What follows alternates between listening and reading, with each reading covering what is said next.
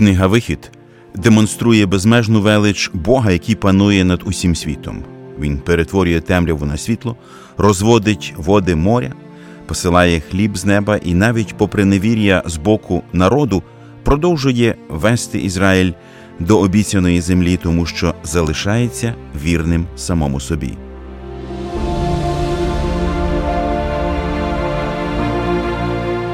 Ви слухаєте подкаст Вивчаємо Біблію разом.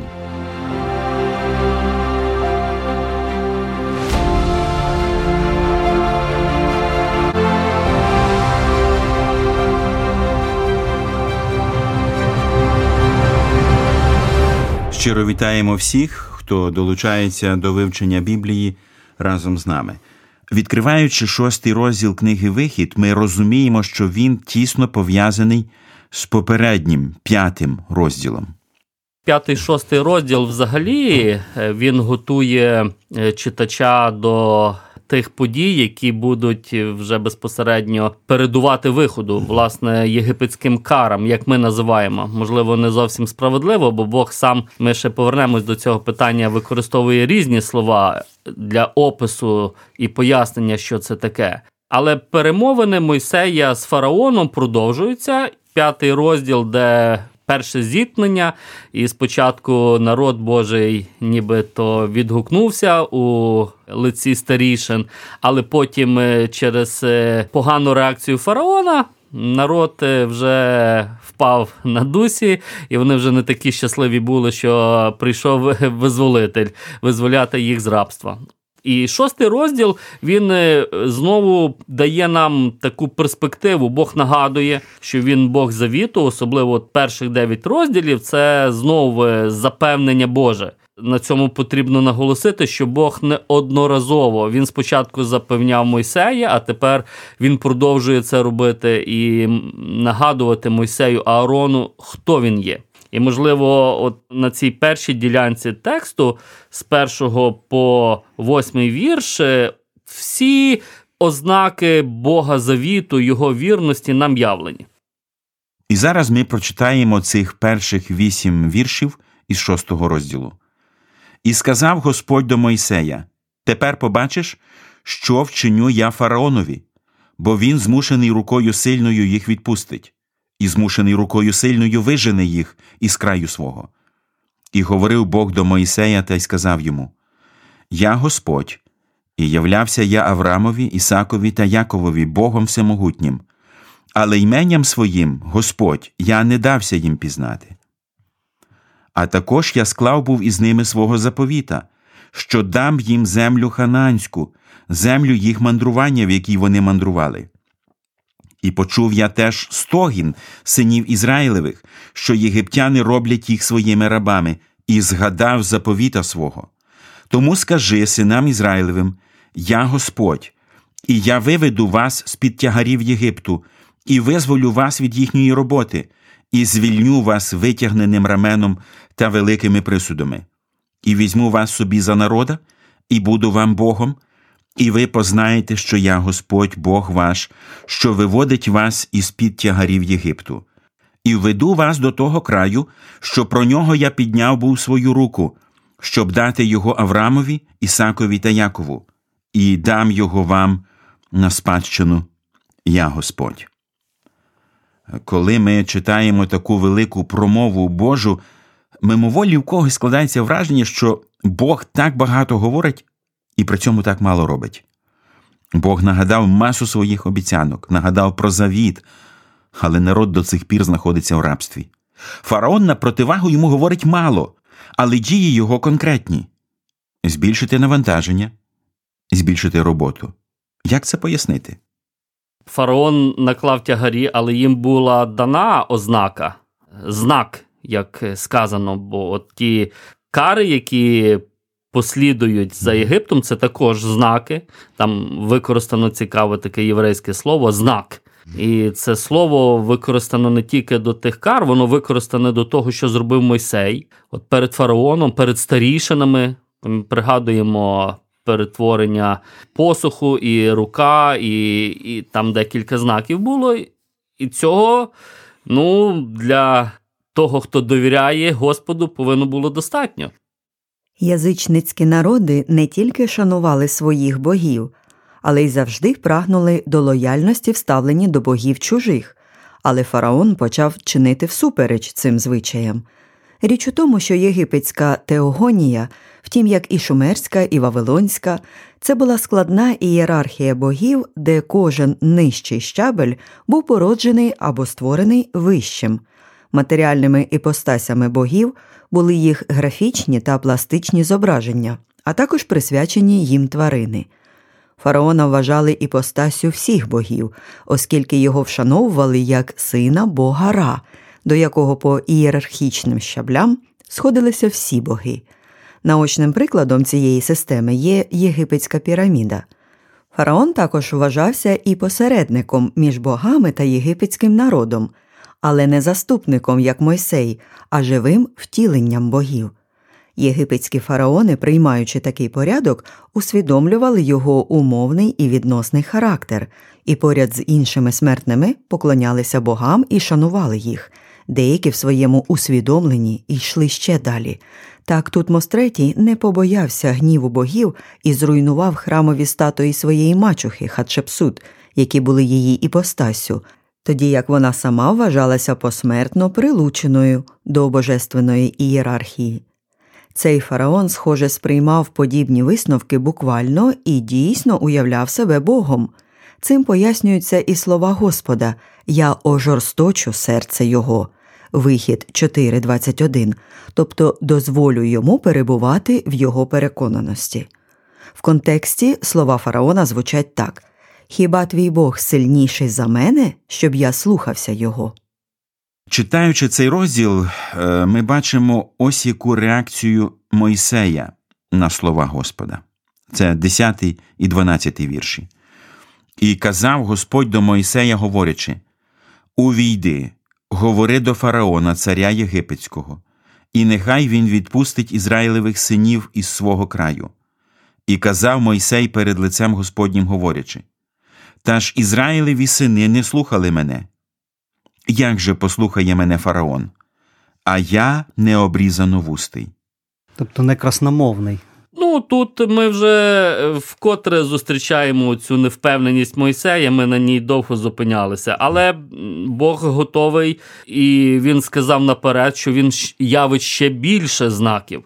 І ми, коли пройдемо через е, сьогодні, можливо, ми торкнемось, і в наступних розділах буде цих знаків, щоб запевнити ізраїльтян. І коли вже вихід е, трапиться, це трошки далі, ми побачимо, що ізраїльтяни з готовністю вже відгукнулись. Тобто Бог е, має свій час. Людина хоче пришвидшити, і ми, от, ну, можливо, забіжимо наперед, от у 9 вірші, так? Е, і так говорив Мойсей до синів Ізраїлих, та вони не слухали Мойсея через легкодухість та тяжку роботу. От оце цікаве слово легкодухість. Е, можемо ми в нашій мові легкодухість е, може сприйматися, не наче як або легковірність, або маловірність, якесь таке, не, що ми не надаємо чомусь важливості. От єврейський текст говорить про короткодухість. І короткодухість є протилежність е, довгодухості, так би мовити. Я зараз так калькую єврейську мову, щоб пояснити. І оця довгодухість вона говорить про вміння праведної людини з терпеливістю чекати Божих обітниць, виконувати і робити з терпінням, з терпеливістю. І навпаки, Короткодухість це свого своєрідна нетерплячка по, по простонародному, нетерпіння. Все і одразу вони хочуть. Вони хотіли, побачивши один знак, е, явлений фараону, і вони думали, що фараон, який вже декілька десятків років їх е, експлуатує нещадно, і він їх так з легкістю відпустить. А Господь їх попередив, що має явити, продемонструвати свою силу, і тут для отримання цих знаків потрібно було терпіння, кого не хватало. Ну і тут е, в тексті самому показано причину По-людськи ми можемо розуміти важка робота, тяжка робота цей тягар, який ліг на Божий народ. Він, звісно, впливав, робив свою роботу. Та по-людськи можна зрозуміти. Але в Божій перспективі, коли Бог закликає до такого терпіння і дає сам попередження, тут е, вже слід е, бути обережнішим. Ви згадуєте два слова на початку нашої розмови. Ви згадали про заповіт, і ми бачимо, що розмова Бога з Моїсеєм знову починається з ім'я Бога. Так. Згадаємо про ім'я Бога. Чому Бог знову починає зі свого імені? Який це має сенс або важливість, або для чого це? Можливо, лише для Господа не потрібно самому собі нагадувати, хто він є, тому що він досконало знає. А ми, люди, як ми бачимо, ось такого духу нетерпеливі, на нас е, діють обставини, і ми потребуємо запевнення цього знов і знов. І коли Господь розпочинає свого імені. Я, Яхве, той Бог, який вам пообіцяв, він апелює до цього завіту, до вірності, і щоб їм навіть зрозуміліше стало, бо він вже явив себе під цим іменем Господь і пояснив, чому полягатиме це ім'я, що він визволить їх з єгипетському полону і попіклується про все необхідне, подарує землю. Але відразу в третьому він нагадує їм древніше ім'я яким він відкрився їхнім отцям, Бог Авраама, Ісака Якова. І тобто те ім'я вони знали, і вони знали, що це Бог завіту, який дотримує обітниці.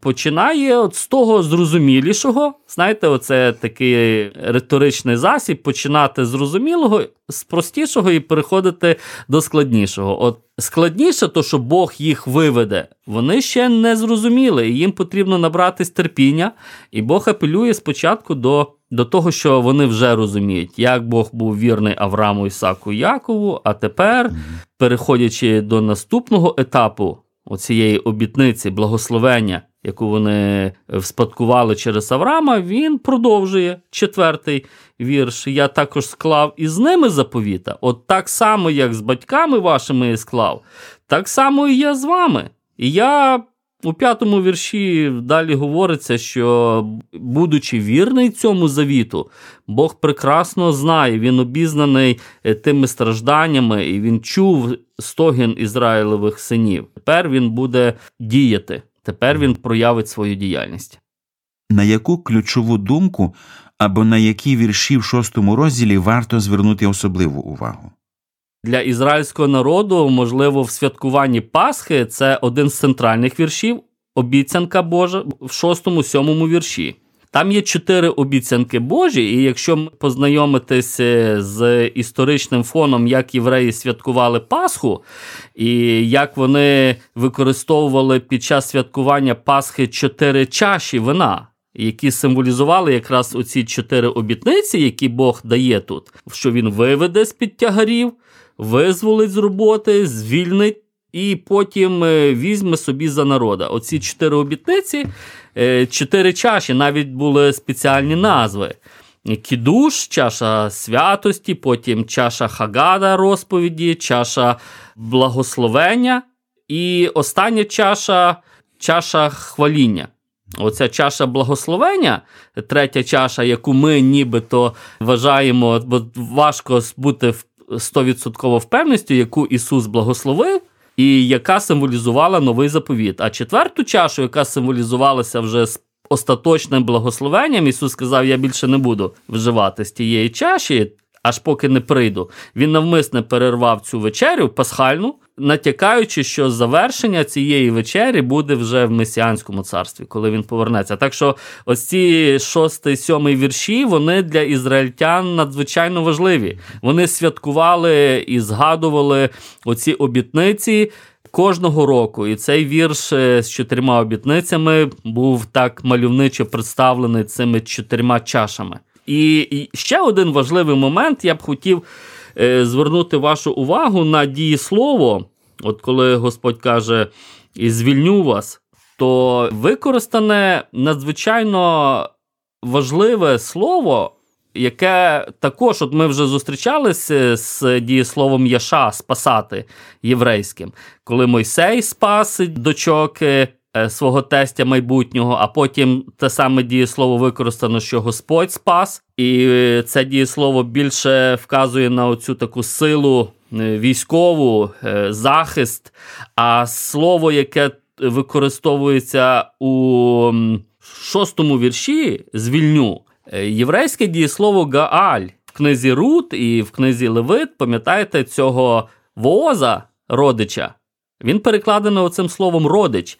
І слово Гааль, дієслово Гааль, воно вже натякає не просто на якусь силу безлику, яка захищає, а вона вказує на родинні стосунки Бога і свого народу. Таке воно приходить це слово з, так би мовити, словника ринкового торгівлі. Е, коли ти купляєш, е, повертаєш верніше родич, він зобов'язаний був повернути, відшкодувати. Якщо я втратив свою землю, найближчий родич викуповує так само і дружину, так би мовити, викуповує, якщо брат помирав, так ти повинен був викупити його сім'я. Тобто, це дієслово Гааль, воно дуже сильно потужно показує на те, що Бог збирається відновити свій народ до того стану, який ізраїльтяни втратили. Вони зараз в рабстві, вони в залежності, і Господь, як Бог, як їхній родич, він викуповує їх і відновлює в той стан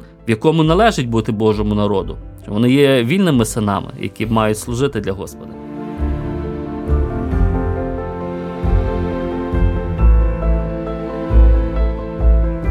Пізнавати Бога все ближче і ближче значить любити те, що любить Він, і ненавидіти те, що ненавидить Він.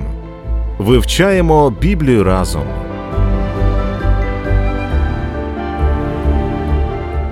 В четвертому вірші Господь посилається на те, що Він склав заповіт з Авраамом, Ісаком та Яковом.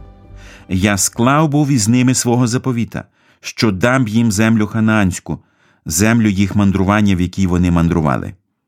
А виходить, е, що упродовж цих 400 е, років, поки Ізраїль знаходився в рабстві, е, цей заповіт не працював, чи як тоді це розуміти?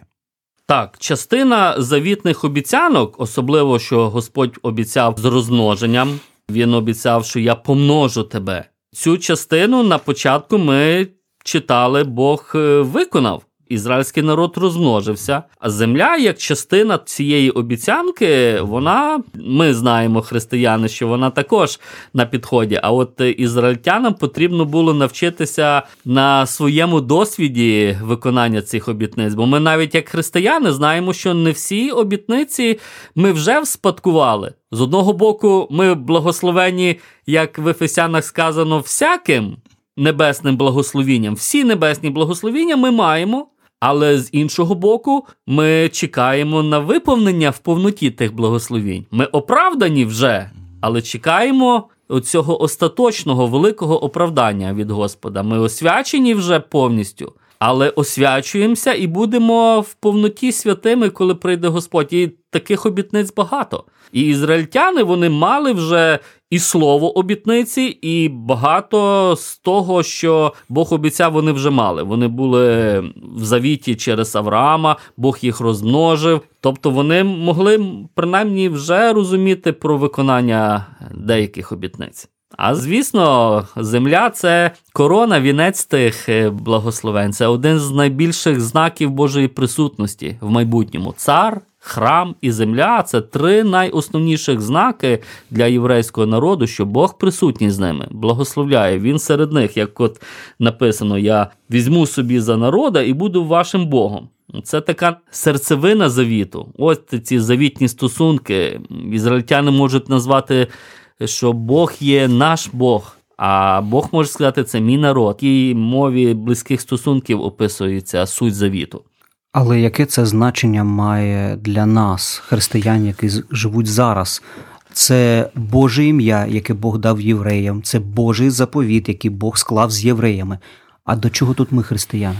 От ми вже трохи торкнулися, що Ісус взяв у цю метафору виходу, і коли третю чашу або чашу благословив, він сказав, що його справа це і є остаточне виповнення тієї справи, яку Бог вже робив. Тобто, по природі, те, що Бог в Ісусі Христі робив, воно не відрізняється. Це те саме, що робить Бог, але набагато яскравіше, я би сказав, в повноті тепер виконується в Ісусі Христі.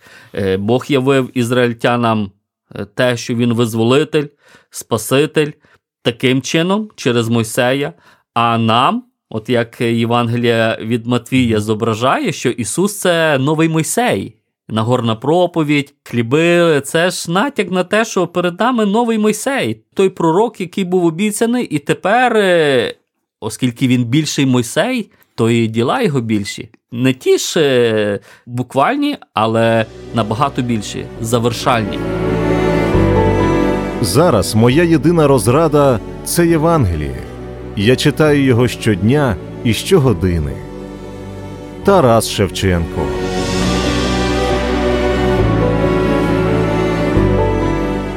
Я е, все ж таки ще раз хотів повернутися до четвертого вірша. Е, Там Господь говорить про землю ханаанську, землю їх мандрування, в якій вони мандрували. Е, В чому була особливість цієї землі? Чому саме вона? Читаючи книгу буття, ми бачили, що як Авраам, так і Ісак неодноразово втікали з цієї землі. І Авраам, до речі, е, сходив саме до Єгипту, щоб пережити голод.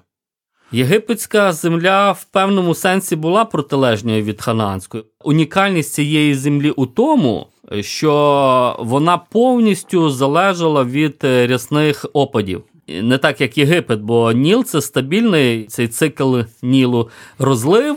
Знов повернення в русло, і ти маєш плідний ґрунт. Тому єгиптяни не так от страдали від нестачі вологи і води. А Ханаан е, це плодородна земля, але вона надзвичайно сильно залежить е, від е, тих опадів. Тому, можливо, Бог у своєму проведінні якраз і обрав цю землю. З одного боку, надзвичайно плодородно, але з другого боку, земля, на якій ти постійно залежиш, е, відчуваєш фізично свою залежність від Господа. Залежність від Господа. Саме ця тема і прослідковується в п'ятому і шостому розділах. Саме цього хотів навчити Господь як Моїсея і Аарона, так і весь єврейський народ. Він хотів, щоб вони у всьому покладалися лише на нього. Саме тому він так детально відкриває Мойсеєві свою суть. Він говорить Я Господь. Після невдачі, яка була описана в п'ятому розділі, Господь говорить Тепер побачиш, що вчиню я фараонові, бо він змушений рукою сильною їх відпустить, і змушений рукою сильною вижене їх із краю свого. Він ніби хоче цим сказати, незважаючи на те, яким є ти, тяжковустий, недосвідчений, такий, як є, покладися на мене, я Господь, я зможу все. Він говорить до Моїсея, що сьогодні він відкрився йому більше, ніж відкрився батькам. Він той, хто піклується, той, хто хоче вивести народ з полону. І це слово актуальне і для нас з вами, друзі. Чи покладаємося ми на Господа цілком і повністю?